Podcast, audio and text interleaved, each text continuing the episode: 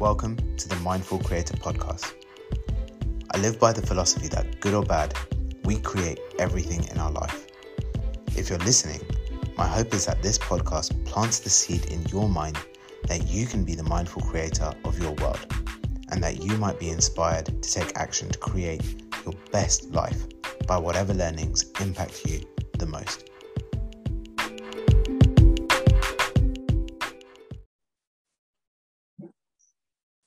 So, hey everyone, welcome back to another episode. My guest today is Richard Balfour Lynn. Richard is the co founder of the Balfour Winery at the Hush Heath Estate and a serial entrepreneur who has a wealth of knowledge around the business world with extensive experience in so many different markets, including retail, the hotel and leisure industry, real estate, and as I mentioned earlier, the wine industry, where he's also won national and international awards. I was lucky enough to meet Richard for a brief moment just a month ago at the Balfour Winery at the Hush Heath Estate in Kent, and he was kind enough to set aside some time to speak with me today. So, Richard, welcome to the show, and thank you for taking the time to share your story, your knowledge, and part of your journey. I really appreciate it. Pleasure. Thank you. So, I actually, um, it's interesting way to get started. I actually read somewhere that um, you don't have a CV and you've never actually applied for uh, a, a common job, essentially. How did you? Is that true? And how did you get started? In it's true. I, have never actually had a job. I think I'm unemployable. The um, I I um, my, all my family are doctors, and I I'm I'm a hypochondriac, and therefore didn't didn't choose to become a doctor. And uh, I think growing up around all the diseases I was learning about meant that I probably had most of them. I thought, but uh, I went to business school, and um, uh, the City of London Business School, did four years, and um, said to my father, you know, I thought I'd like to start a business. Um, and he said, fine, but I'm not going to fund you, and good luck. and uh, which was a good opening. And um, I was fortunate enough to, so I had to earn some money to survive. So I was fortunate enough to um, become a lecturer at the City of London Business School in the evenings, where I actually learned more lecturing than I ever did as a student because I actually needed to know what I was talking about. Whereas a student, I could know less, and uh, uh, um, which was a good education. It was a good education actually in terms of learning to speak publicly, um, which actually is quite a helpful facility. And um, I, I, then tried to find different business ideas and, and, look at what what future trends were happening and um, this was back in the late 70s, and uh, there was a growth of private medicine. I understood medicine, and there was growth of private medicine, private hospitals being built. And uh, I realized there were no diagnostic centers, specialist diagnostic centers. And I uh, started an ear, nose, and throat diagnostic center, the London Otological Center, just off Harley Street. And I got it funded by all the ear, nose, and throat surgeons of London because they were the clients who sent the patients. They needed the facility, so they funded it. And um, that's how I started. And from there, it was into air conditioning and M&E, mechanical electrical services, residential property, commercial property, then into hotels and, and so on and so forth. I've been in lots of different things. Uh, I like challenging industries. I, I, my favorite thing is challenging industry perceptions because industry is trained from within uh, and therefore industry truths continue. Mm-hmm. And only coming from outside in industry, where you have a blank sheet of paper, and you say, if I was starting again, what would I do? And that's that's how I've conducted my life. I, I'm I'm naturally challenging. well, I mean, I love that. Uh, I didn't think it was uh, 100% true, but it clearly is. And that's incredible to see what you've achieved and the level of success that you've attained, and all of it through basically hard graft, just getting in there. It is. It is. Look, I, you know, I think that being an entrepreneur, it's a terrible word, but being an entrepreneur means taking risks and it means accepting failure and learning from failure. So I, I have failed many times. I've simply got it wrong, taken the wrong decision, or the economy's moved against me or whatever. But ultimately, it's, it's how you get back on the horse. It's how you stand up and brush yourself down and say, well, I failed. You can, you know, you've got to be a risk taker if you want to be an entrepreneur. And, and as I said, when people say, oh, you've been successful, I, I always point out because it's absolutely true. I've failed plenty of times. Maybe I've succeeded once more than I've failed, so I'm just ahead of the game. But you know, I like I like living outside my comfort zone. I, I like uh, challenges. I'm hugely as motivated today, 40 years later, as I was motivated then.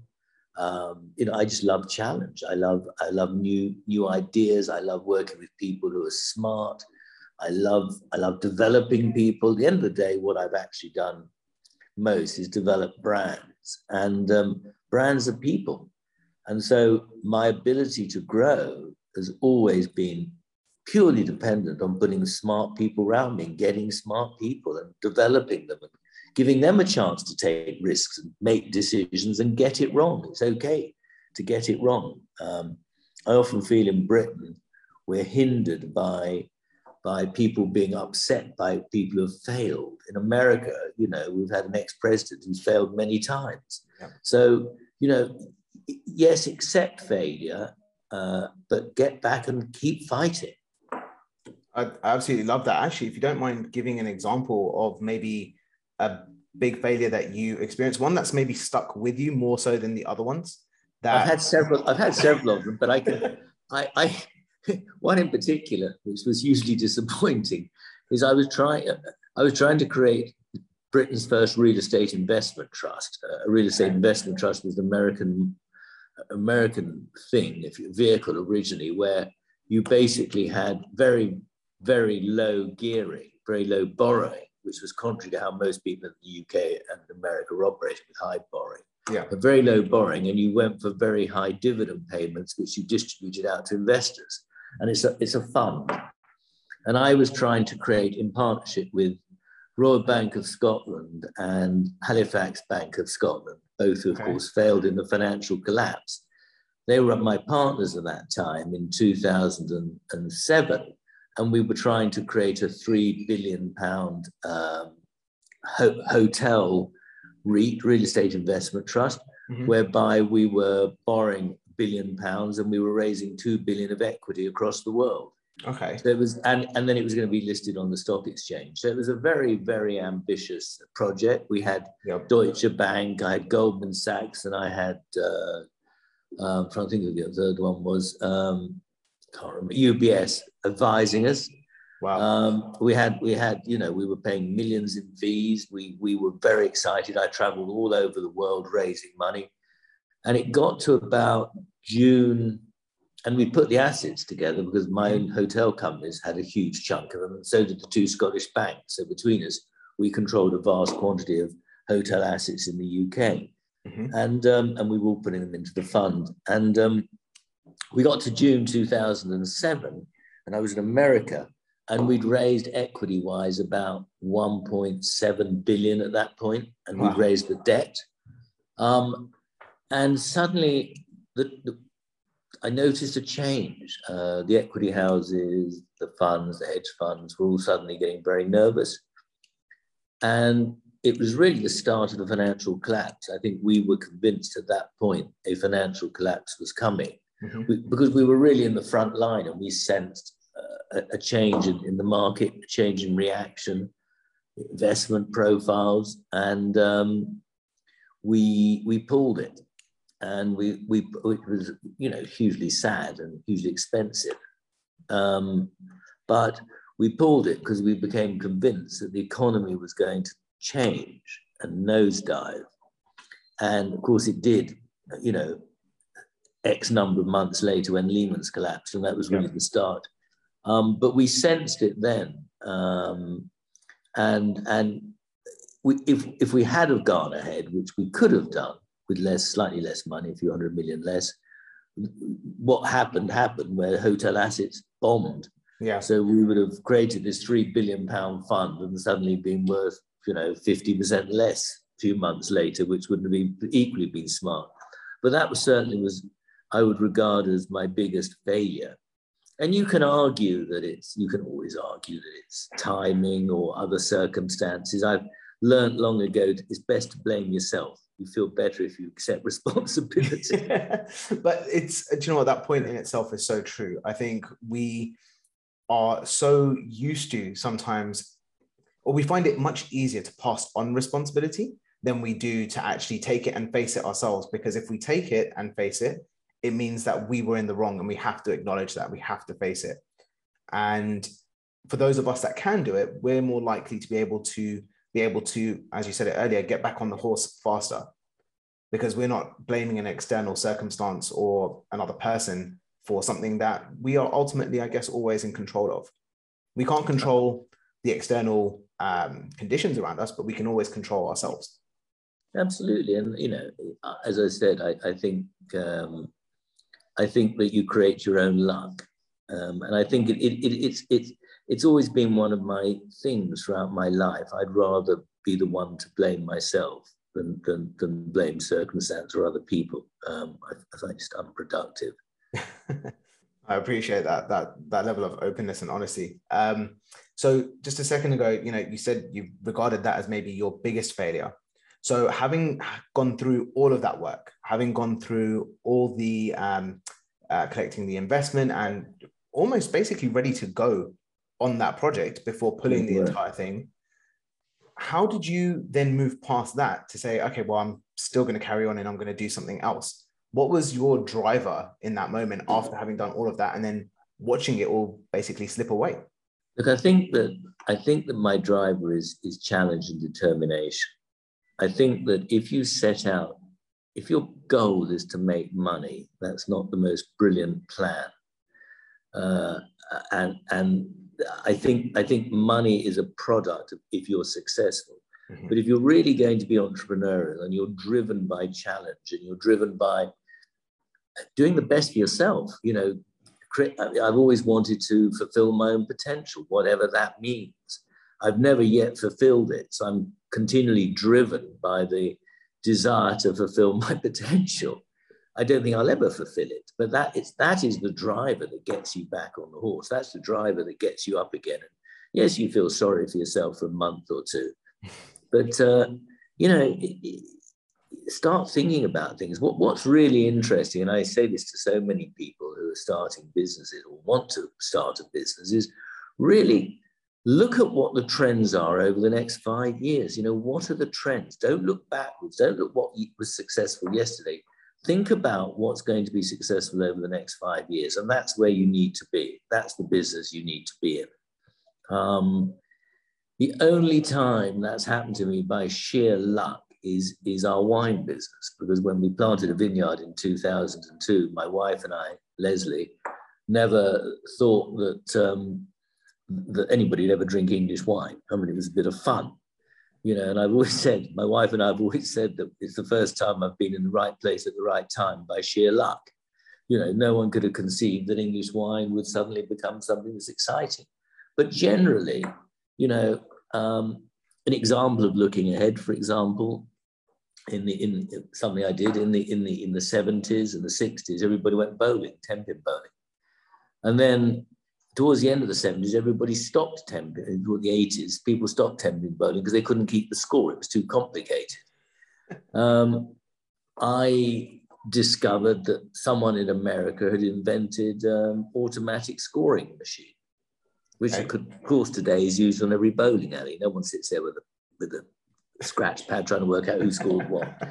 Uh, and uh, and, and so I immediately started buying up bowling alleys. We bought up Queensway in London, and we bought up more and more bowling alleys all over the all over the UK, which you could get for nothing because they were in basements with no light and they were all effectively closed down. So we bought about 20 of these things, and then we brought in this scoring, and of course everybody started bowling. And today you go bowling, it's a big thing, and everybody has automatic scoring. So it's about being it's about looking at what's going on out there um, and just being aware. I mean, the only reason I went into air conditioning was not not because we needed cooler rooms in, in the UK to get enough of that, but it's to do with clean air. We're all concerned about pollution. Now, way yeah. back in, in the 90s, people weren't really talking about it, but they were just starting to talk about air pollution, offices, how, how clean they were, people in, in a better environment, more concern for employees, etc., etc. So, you know, I started uh, Polar Bear Air Conditioning, it's a silly name. But, um, you know, putting air conditioning into offices, and and it grew and grew, and today there's very few offices in the UK built without air conditioning built into them. Very so it's it, it's all about looking, and actually, if you ask, if you challenge people to say, well, think about the next five years, what, what what's the younger generation going to be doing? Mm-hmm. What are we going to be eating? What are we going to be drinking? What are we all going to be doing in our leisure time, our work environment? And, and so you soon start putting together a, a, a view on where the future lies. Wow, uh, I love that story. I had no idea about the uh, bowling alleys because as a child, I grew up going to the Queensway bowling alley and ice rink. Ah, there you are. well, you probably I, that probably that time I probably owned it. How long did you have that business for before you uh, uh sold it off? Ten years. About ten wow. years. Yeah, so uh, I still remember that, and that's that's incredible. And I guess my question then is because obviously, look, awareness is everything. If you can be aware of uh, where the trends are heading, where to where to look in in your specific market, then you're putting yourself ideally in that best position to then experience, would air quote, luck, uh, but rather probably more serendipity because you know you're there, you're researching it, and by going through those motions, you're going to find the the right opportunity eventually. What is your biggest, uh, would you say, take on how to be aware and look for the right things? What's what's your secret? What's your what's the thing that you look out for because starting out trying to look out for a gap in the market or something like that, it can be quite difficult, especially now with so many things going on all at once. If you look at, if you look at, I mean, look at where we are in the world. We're, we're in a world where social change coming from COVID is significant. And, and, and the way we operate will be radically changed by COVID. And I, I would say to you, if you took a clean sheet of paper and said to yourself, over the next month, I'm going to think about what these changes COVID could bring society. You, you start formulating ideas. For example, we're seeing um, people far less interested globally. You know, everything was globalization in the 80s, 2000. Global was good. Global brands were great. And, and today we're more, we're, we're, we're less happy with globalization. We're, we're, we're more aware of our local community. Um, post offices in the UK were being closed down in vast numbers. And the thing about post offices, they were the place where people, often on their own, would go and meet other people and have a chat in the post office. It was the heart of the community, yeah. the village post office. So we're seeing post offices suddenly coming back into fashion, people going to post offices, small things we're seeing local shops becoming more relevant. You know, that's why the big supermarkets are opening up smaller and smaller stores so they can compete in more local yeah. environments.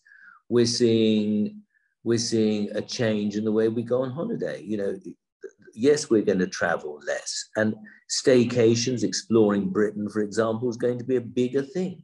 And it's not just here for COVID; it's it's here because it's going to be here because it's a social sea change. Yeah. Traveling is going to be more complicated. COVID is going to be with us.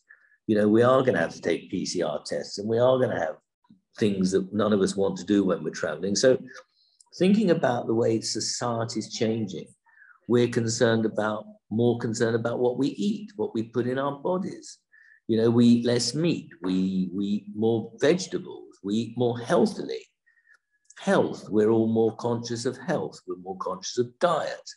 We're more conscious of the authenticity of our drinks and our food and where it comes from. We're more conscious of the environment. Green industries clearly is a, is a growth sector over the next 10 years.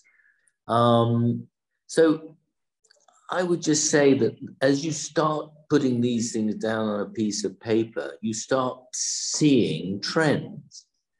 Uh, none of this is rocket science. I, I, I, can't say that I'm some genius. I, am not. I, you know, read the papers. It's all there to be seen. Yeah. But society is changing. I, I, suspect the reason people don't think enough about it is, or don't know, or don't get the ideas, they don't actually think enough about it. Whereas that's what I do do.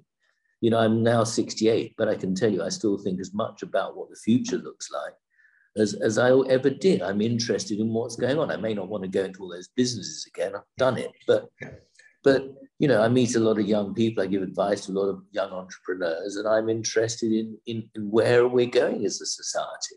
So from that, ideas spring up, um, and I think that I was very amused. I, I gave a, a talk uh, to a school. Um, I was asked to give a talk to a school about being an entrepreneur. And every three months, they get someone who comes along. It's a big private school, mm-hmm. 300 kids. Okay. And they said, We want you to talk to the 10 and 12 year olds. And I said, They're not be slightest bit interested in me, 10 to 12. They said, No, no, you will be. I said, Well, who was the previous speaker? And they said, Oh, he was an astronaut. And I said, So you're asking some businessman to come along versus an astronaut. So I said, yeah. I'm dead in the water before I start. He said, No, no, you'll be surprised. Anyway, there are about 100 of these kids there of that age group. And um, I began by asking them, I said, Look, at the end of what I'm going to ask you all at the end is, I want you to come up with ideas of what you'd like to invent. I don't care how mad they are, I don't care how balmy they are. Just come up with ideas of what you'd like to invent if you had the money to do it. Yeah. And I was staggered by how inventive and smart these kids were. And the problem is, as you get funneled through the education system, you lose that entrepreneurial spirit of free thinking gets beaten out of you. And that's the saddest part that people start believing what they've been told they are. Um, and you, you do start with this free thinking. Watch a kid running around and how inventive they are. And as, as people get older, they become more conservative or more nervous or more or, or less able to free think. And I think what marks an entrepreneur out or someone who's interested in different ideas is they don't lose that excitement, that almost childish excitement of coming up with new things and, and then trying it. And yeah. you know, sometimes you fall over, as I said, and sometimes you don't, but going out and trying it.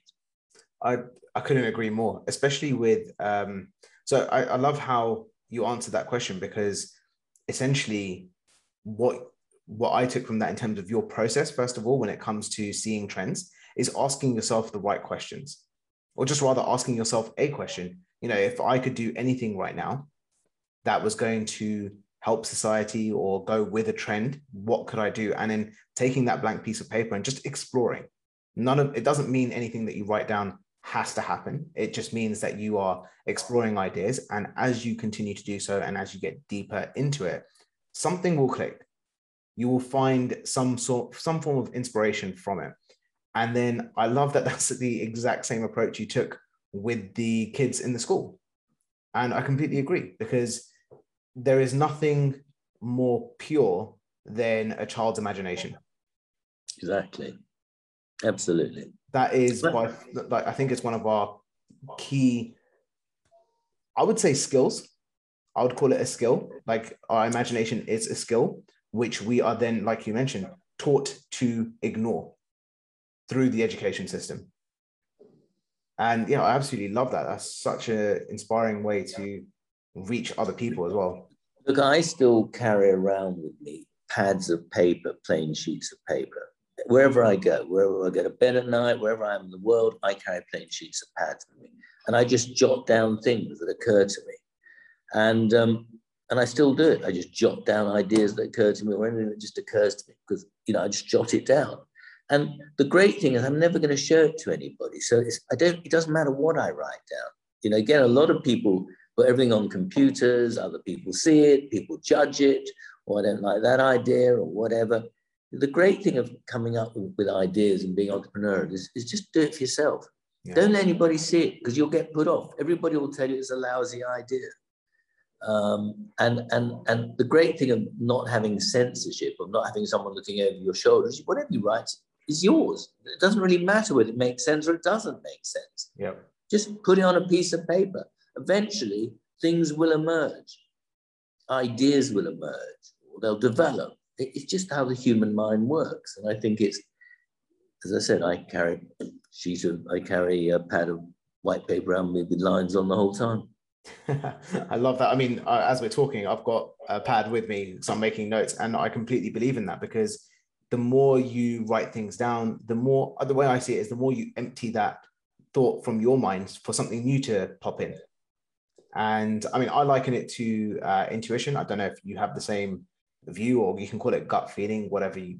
People have many different names for it, but essentially, that is it takes its form in uh, imagination, which again, when we were kids, was so uh, abundant within us. And then it just slowly kind of dissipates, and we don't realize it because it happens so slowly over a long period of time. It's like the whole uh, putting a frog in water and then boiling it slowly. By the time it's boiling, it's too late.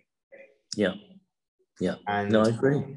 It's uh, it's interesting. I, I love your approach, and to be honest, it's not even something that I expected to be talking to you about today. So I'm really loving this uh, this insight from you.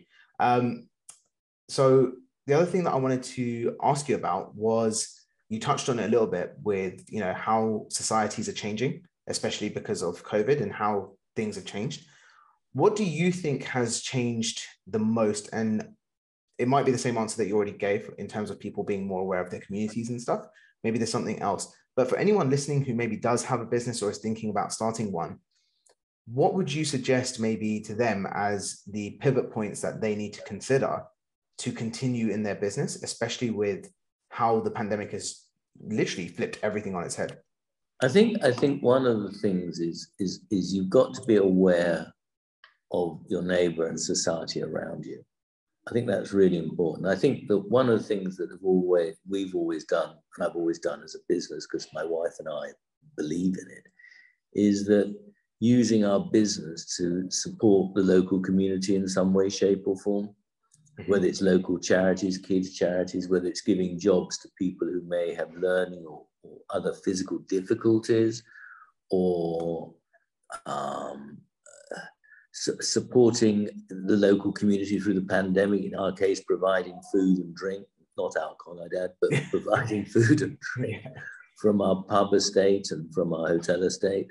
So I think that I think recognizing that you're part of society, you're part of a community, and and and and not only does it benefit the people who work for you because they feel empowered and good that they're also contributing something mm-hmm. To the community yeah. and giving them time to do it. Um, I think I think it's it, it, it has a real knock-on effect of how you're perceived in, in, in, in society and how you're perceived in business. And it comes back to the point that I made earlier. If your motivation is chasing money, then then I, I don't think that's the right way forward. Money, as I said, is a reward for success, but it shouldn't be the driver. And I think that, that what should be the driver is recognizing that you're creating something um, that, that, that has relevance in society and your community. And if you do that, it's remarkable how people then flock to that business. It, you, you get it back. Yeah. It's intangible and you can't measure it and you can't put it on your balance sheet, but you do get it back.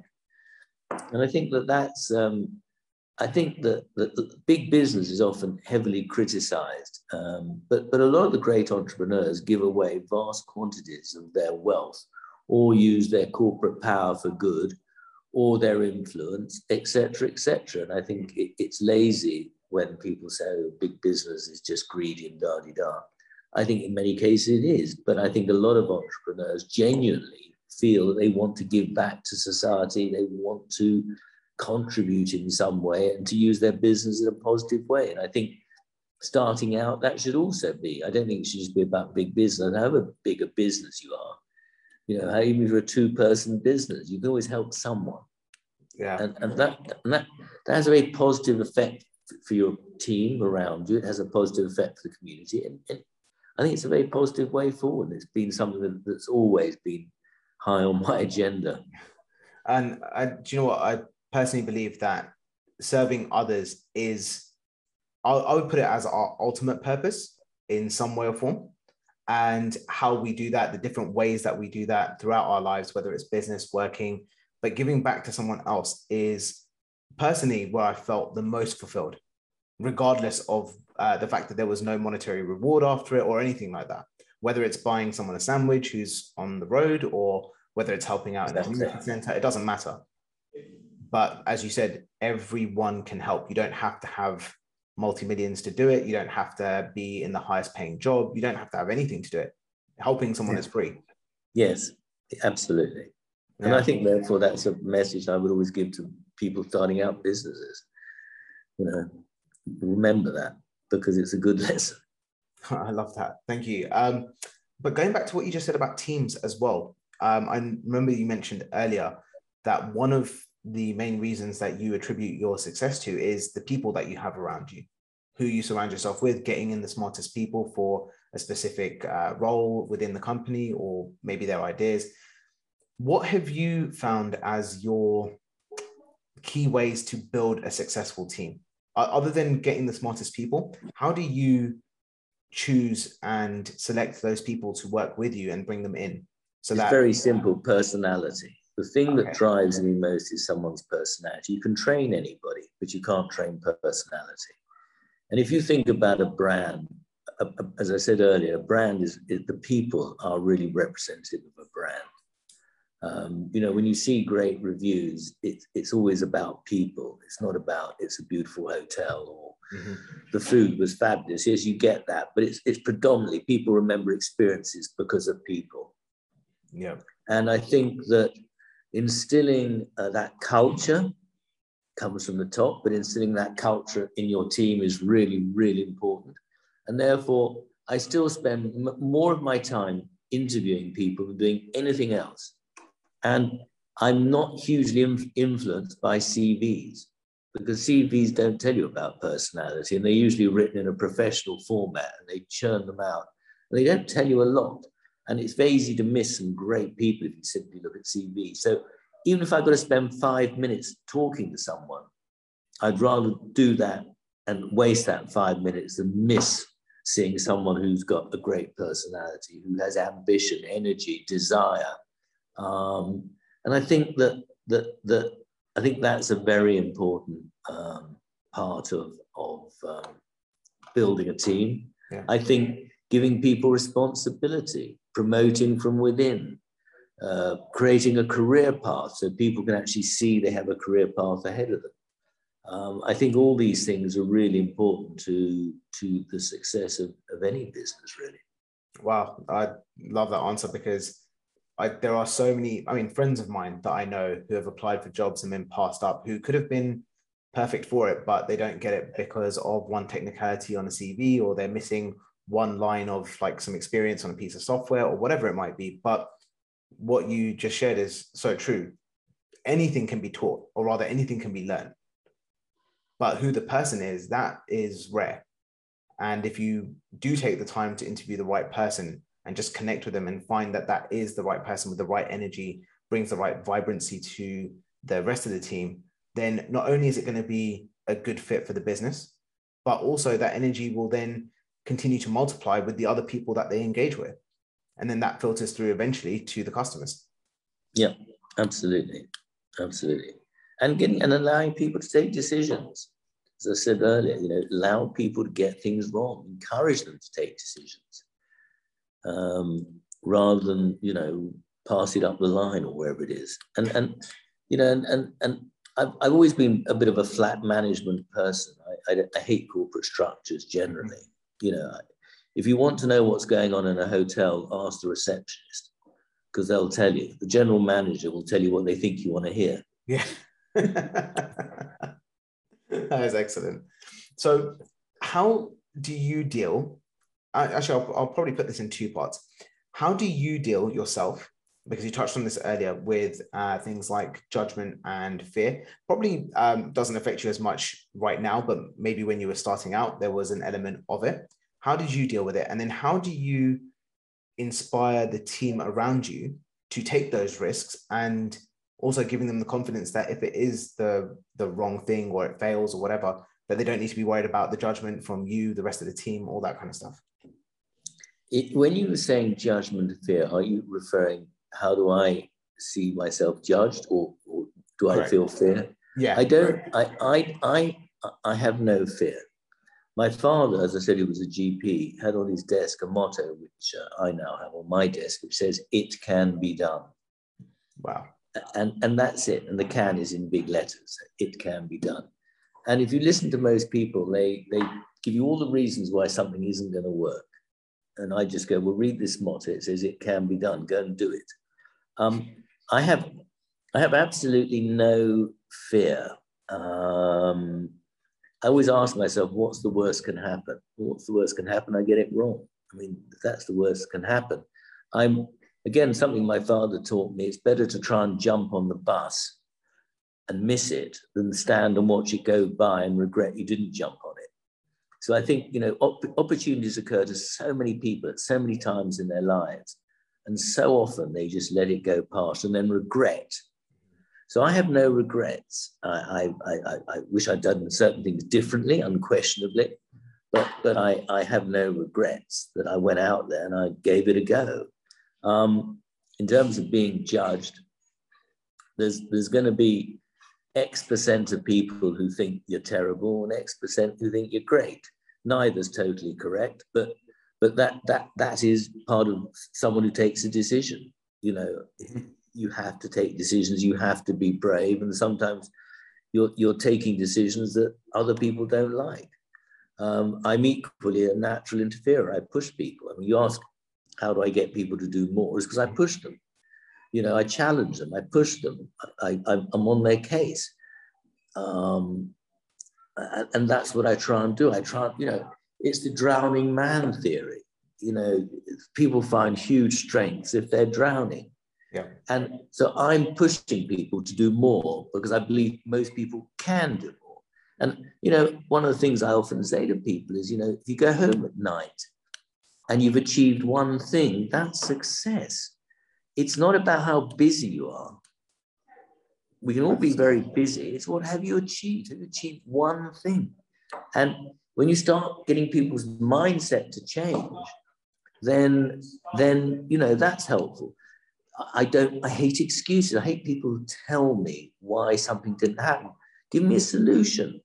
Don't tell me what went wrong or what the excuse is. Give me a solution. So start thinking through the problem yourself. What would you do? You know, what's the solution to this problem? So the more you get people engaged in thinking and feeling part of something, mm-hmm. then the more you get them engaged and enthusiastic and, and, and developing ideas. And it doesn't suit everybody. You know, I always say to people, look, if you want a job where it's risk-free and it's very simple life, join the civil service but if you want to work for, for an organization where you can develop and be the best you can be and learn along the way in a whole range of areas, then we're very good people to, to join. And I think that's, you know, that, that's it. And it also becomes self self-editing, you know, if people aren't pulling their weight in the team, the others don't like it. Uh, yeah. And people move on normally, naturally, they just move on because they, it's too much pressure for them or they, they don't want to be part of that and that's fine you know everybody has choices how they lead their life and the type of job and the type of responsibility and i'm not saying i'm certainly not making judgments as whether one way is right or one way is wrong i'm merely saying if you're ambitious and you want to develop then then then we're great for it. If you'd rather not then there are other alternatives. Yeah i love that. And actually what you just shared just at the end there as well which was you know people it's not for everyone and that's absolutely fine. It's everyone's got their own ideal of what they would like to do and what level of uh, development and involvement they might want to have within a company if they're working. Um, but naturally those people that don't want to be there will move on. And the ones that replace them the ones that stick will be the same energy as i guess what you filter down from from top down and then you notice that eventually the entire team builds up to that same level of energy throughout.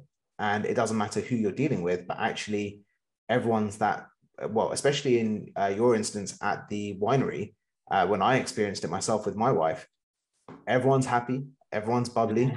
You know, they they serve you with a smile, which is is still the simplest thing when it comes to service within a restaurant. But Absolutely. it's shocking how many places don't do it still. Um, and I mean, that impression, you actually mentioned this earlier, that people remember how you make them feel. People remember the experience they had because of other people. And the experience that myself and my wife had at the winery, we remember because of how we were treated.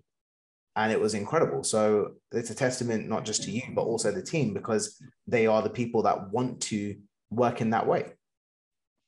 Absolutely. It filters through to everyone. Absolutely love that. So let's talk a little bit about uh, the journey within some of the uh, businesses that you've acquired and started along the route as well. Um, so some of them that stand out uh, more so than others that I'm aware of. I mean, I had no idea about the bowling alleys. I'm still stunned by that. Um, but there was um, Liberty in London. How did that come about as an opportunity? And what, what did you do to get yourself there? We, we, we, had a serviced office business called MWB Business Exchange. They were the largest serviced office business in London. Regus were the largest in the world, but we were largest in London. And so our team were always looking for exciting uh, empty office buildings in good locations. And we identified uh, the Liberty building in Regent Street there was a store on the ground and basement, but mm-hmm. all the four or five upper floors were completely empty. Okay. So we approached Liberty and said, Will you rent us this space? And the finance director at the time said, um, it was still owned by the Stewart Liberty family. Finance director said, No, no, we're keeping the space in case we ever need it.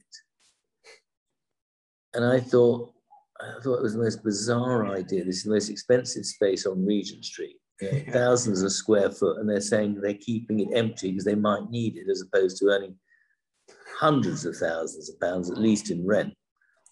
So I thought there's, something odd about this company. I, I, didn't know anything about retail particularly, and um, they were publicly listed. I looked them up uh, and saw who their board of directors were, and, and actually had heard of one of their directors. I didn't know him, but I'd heard of him.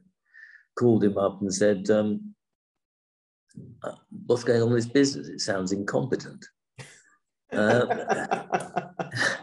and he agreed. He said, yes, it's very old fashioned in its approach. It's really not doing very well financially. And I said, well, maybe I should look at it.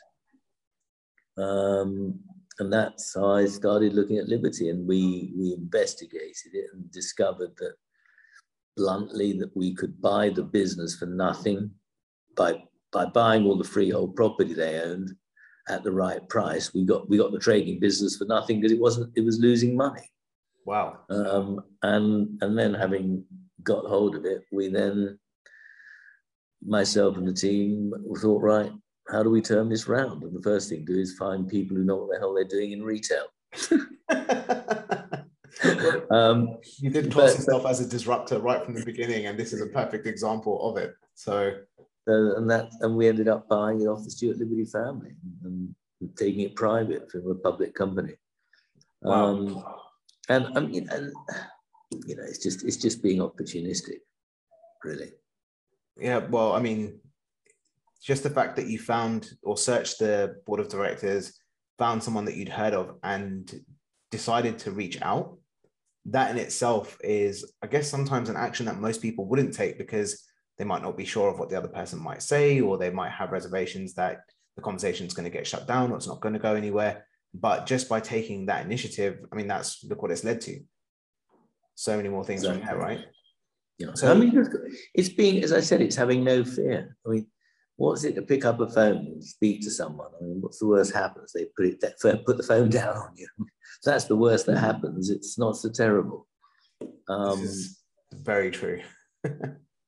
so, how did you go from uh, the well, you were in the retail space then for a little while, and then you went on to hotels from there. Is that no, correct? we, we were already, already in, hotels. in hotels. Okay, fine. We we we we we, we were in hotels. Um, our first hotel acquisition was Malmaison when it was just starting. Uh, I think we had three or four of them when we bought them, and then then we bought Hotel du Vin to merge it with it. Uh, and then eventually we bought De Vere and uh, Village Hotels and so on. Wow, but, so even but Village it, Hotels as well? Yeah, so we did all that in parallel. Um, no, I was doing a lot in parallel. So actually, that's a good question to uh, bring up then, because a lot of people turn around to uh, when they're advising like younger people or people who are already in a form of business, they always say, "Don't do multiple things; just focus on one." Yeah, I agree entirely with that. Okay. So I clearly then... got it wrong. I mean, I entirely agree with it. And if I was starting again, I might take that approach. But as I said, I was naturally fascinated by new things. Okay. Uh, had very had great people around me, um, and partners and directors and investors, and and so I I, you know, did did jump around too much, and and and that was wrong. I mean, I it, it suited me. It suited my personality but if I was telling, giving people advice, I'd say focus and take a rifle shot. Be good at, be really good at one thing. Okay, fair enough. Don't don't follow my example. I'm saying. I mean, your example's a pretty good one to follow, regardless. But um, but no, I appreciate the uh, the honesty there as well, which is you know become really good at one thing, go and make it something that is a powerful skill that you then have within yourself, and then once it's sustaining itself. And like you just said, you know, you were surrounded by really good people, whether it's combination of investors, people you work closely with, uh, directors, friends, people who then can help you make those other decisions as well, make you uh, maybe run things while you're then exploring other avenues. You don't want to be doing one thing by yourself and then start another thing by yourself because you're going to end up spreading yourself too thin. Absolutely. Yeah, Absolutely. Perfect. So here's a question for you because you said you know um, you might not even fulfill your vision or purpose uh, in in this lifetime and you've already achieved so much so do you have an idea of what your ultimate vision really is no i think i think that i think with age it changes with experience it changes the whole time mm-hmm. um, i think that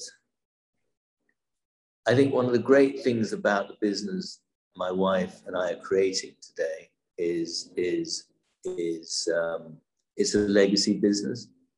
I'd like it to be around in the family for the next few hundred years. You know, I always say that I quite like a photo of my wife and myself in black and white with a couple of darts in it in the boardroom. You know, 200 years' time, someone saying, some great grandchild of mine saying, you know, these guys started it. that is an incredible story, though. I think. I think that you know. I think. Uh, I think. I think that that's rather a nice feeling, actually. That creating something really long term. Um, you know, and and so that's uh, that that's that's what I'm now focused on. Wow, and do you know what? I ultimately I think that as a vision in itself, that qualifies without a doubt because leaving that legacy behind, every action you take, everything that you write down on your notepad and paper, um, with sorry, pen and paper, is all focused on these are my ideas. How can I make a legacy out of it? And, and it's taking a long-term view. Exactly. Um, which is important. And that's where naturally money then doesn't become the immediate end result because long term view won't have that anyway. Exactly. Absolutely. Wow. Absolutely. Love that insight. So, uh, quick question actually, because I know uh, you and your wife work together uh, on the business. How is it working with your wife on the business? Well, she would say, she would say that I'm a pain up the ass. Um, uh, she, she, she she she has made me a, a softer, nicer person, unquestionably. Um, I think she has an insight that's that's really helpful. Um, I, I, have the sort of the business skills, if I can put it that way, but she has an insight that, that's invaluable. She does all our designs, interior designs of our pubs and hotels and at the winery. Um, and she provides a balance. And, and again, this is a, a, a family business, and therefore it, it has an, it, she brings a, a, certain feel to it, a certain elegance, a certain style to it that's, uh, that's fantastic. I love that. But I reckon she probably controls most of it, and you're there to do the work for her. I, I, I, work for her. It's unquestionable. Yeah. That's that's the right answer. um, okay, so who has been your biggest role model to date? who's been the biggest influence on you for your life and the direction that you've chosen to take? I think my father. I don't think it's been a business person. I think my father was um, brilliant GP. He was very entrepreneurial. Uh, he was very free thinking. He he he was a great lateral thinker. Uh, he was a person that my friends, when they were growing up, used to go to for advice because he was very wise. Um, and I think that he he he was a huge influence. He also died very unexpectedly at 63. Wow, sorry to hear. which is a ridiculously young age because he was fit, healthy, dynamic, and he and he had heart failure and dropped dead. And and and, and that affected me hugely because it happened when I was in my sort of late 20s, early 30s. And I, I learned from one of the things I learned from that is to value each day, mm-hmm. not waste a day, not waste time, um, and be slightly selfish, you know, in terms of not necessarily doing one is one does a lot of things one feels obliged to do, but just try and balance that. Yeah. Uh, he always taught me to have a proper work life balance. He always taught me to have lots of hobbies and interests outside work. Um, but it also meant that I was always in a hurry because you don't know, you know, as example, someone dropped at 63, you don't know, you don't know, you, you don't know what, what the end date is. It'd be very helpful if you did, but you don't. and um, humbling. So, so I'm therefore always in a hurry. I, I want to get things done today, not tomorrow. Yeah. Uh, that's part of my drive, I'm sure. And, uh, you know, as I said, he was a GP, um, started with nothing and um, as an NHS GP. And, um, you know, I, I, think that he's been my role model, great influence. Amazing. It sounds like a great man, definitely. He was. Um, and actually, uh, one thing you touched on there, which I think is quite important to uh, just to expand on a little bit, is the the balance.